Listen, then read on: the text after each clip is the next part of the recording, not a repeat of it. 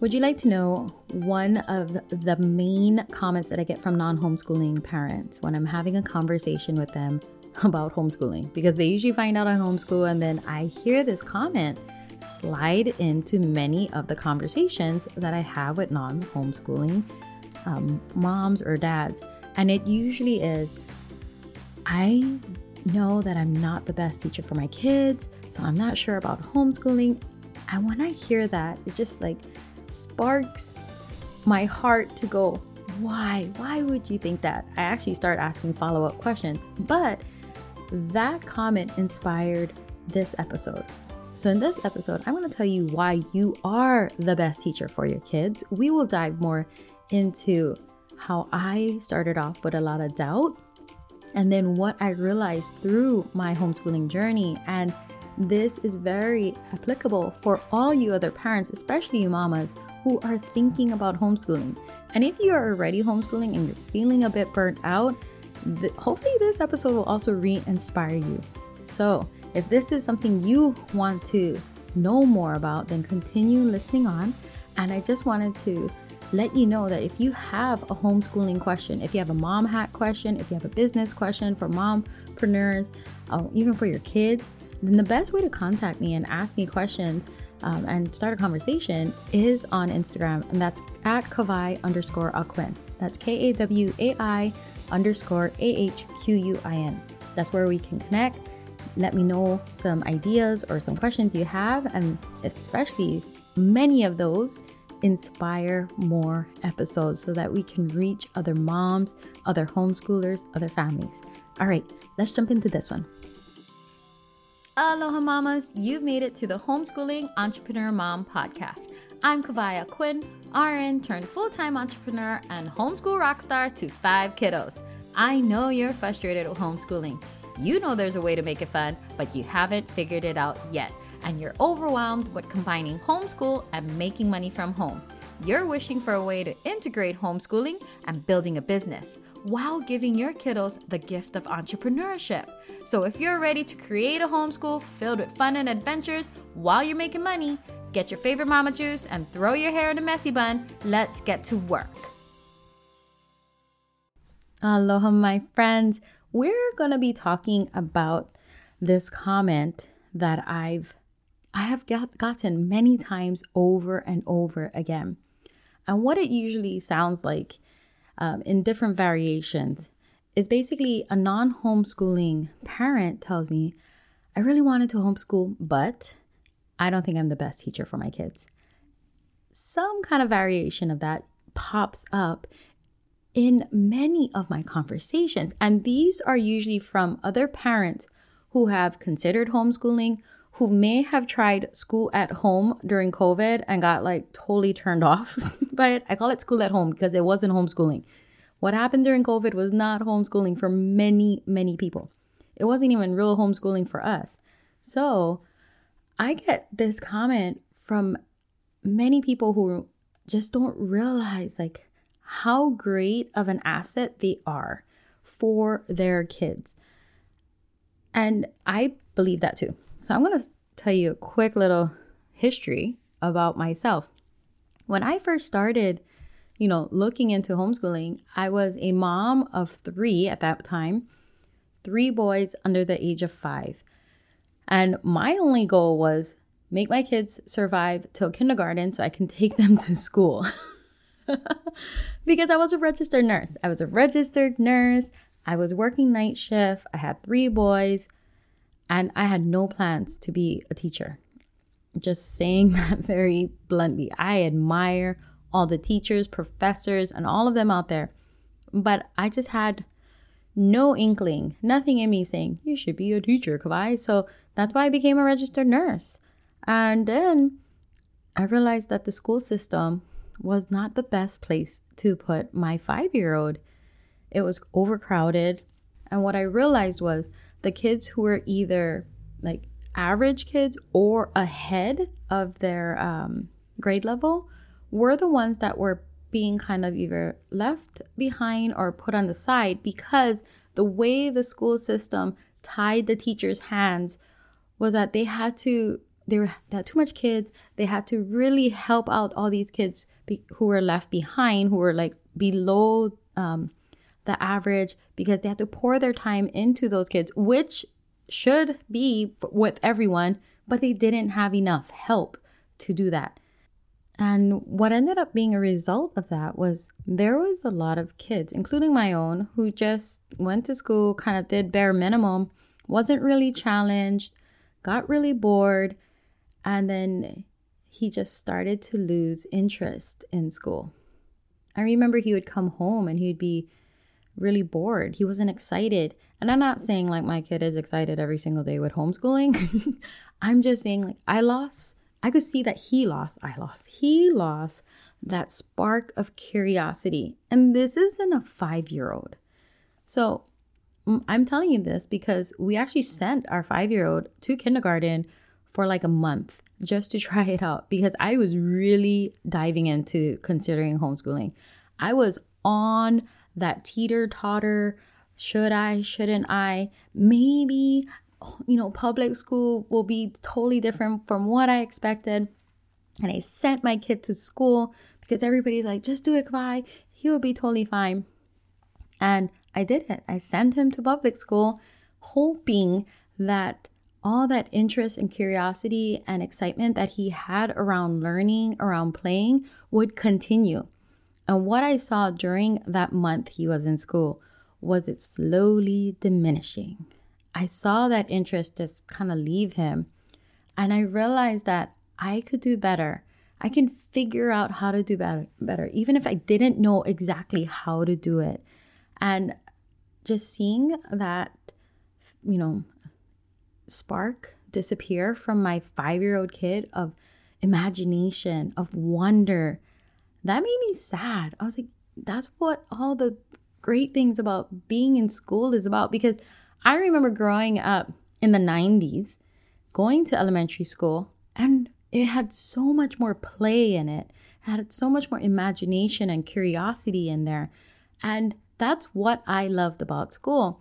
It is not like that anymore. There's so much higher expectations that these young kids are expected to learn and know. And all the fun, all the curiosity, all that light of wonder is like stripped away. And that is what they need at a young age to really develop their creativity, to develop their interest, um, to develop their intellectual side of their brain. Like, you need all of that. And that's why some of us grow up as boring adults sometimes, right?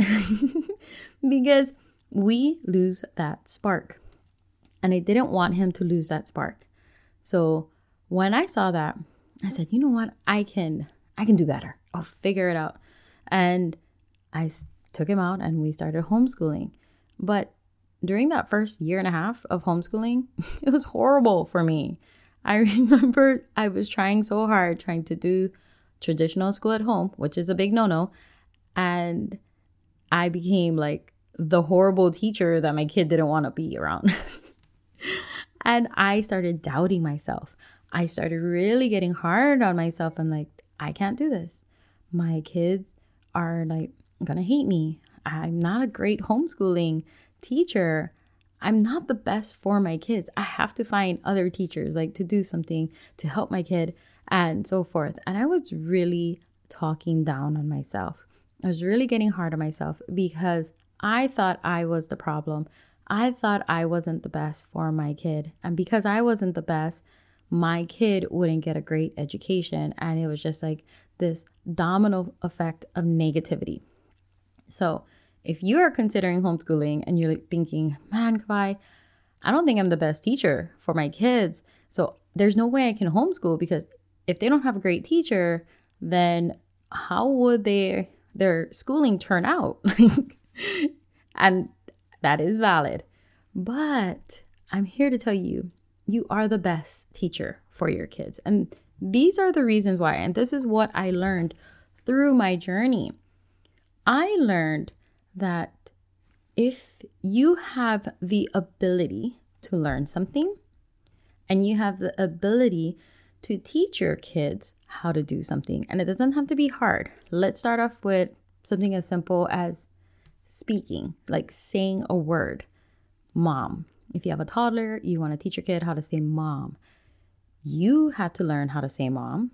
Now you're teaching your kid how to say mom. If you can do that, and I'm pretty sure all my mamas out there have taught their kids how to say mom, then one thing you need to realize is you can teach. Because we have overcomplicated education so much that we forgot, like, teaching is very basic when you break it down. And if you have the desire to teach your kids, especially to homeschool your kids, then you can do that. And the reason why you become the best teacher for your kids is because guess who knows your kids the best? Yes, you. You know your kids the best. And when I say that, I'm like, you know what irritates them. You know what makes them happy.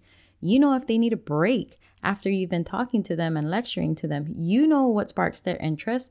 You know what gets them excited. You know your kids the best. Since you know your kids the best, you can teach them the best. And the great thing about homeschooling, it offers you the flexibility to work with your kids one-on-one, to cater to your kids' learning styles, to cater to your kids' interests, to really develop something and take time to do that. And while you're doing that, you are growing and developing as a teacher too. Because you know what makes a great teacher? A great teacher isn't someone who knows all the facts, all the knowledge. That is not a great teacher. A great teacher is someone who has knowledge, just in general, of how to figure out something, how to find the resources to learn something. That is one aspect of a great teacher. But the real aspect of what makes a great teacher is their influence, is how they are compassionate, how they communicate with that person. Think of all your great teachers. I remember one amazing professor that I had in nursing school, and she knew exactly how to make you feel heard. She knew how to break down the most complicated topic in that class and make it understandable and simple. And that's what made her a great teacher. She knew all of this stuff. All my teachers knew amazing things, all my professors. But this one teacher, I still remember her to this day. I can hear her speaking in my ear, and I remember she didn't overcomplicate things. And that's one thing she would say to me all the time. She's like, Kawai, stop overcomplicating it. I need you to break it down simple. You can learn this. It's very simple. And that's what she would do. She would speak to me as if I'm the only person in the room, even though there was all these other students, make me feel very heard. So communication was on point. Two, she broke things down very simply. And if she didn't know, she says, let's go find out. And she would go find out. We'd find out together. Or she'll allow me to learn and kind of like stumble through it. And she's like, no, take your time. Let's do this. And she made me feel comfortable with learning.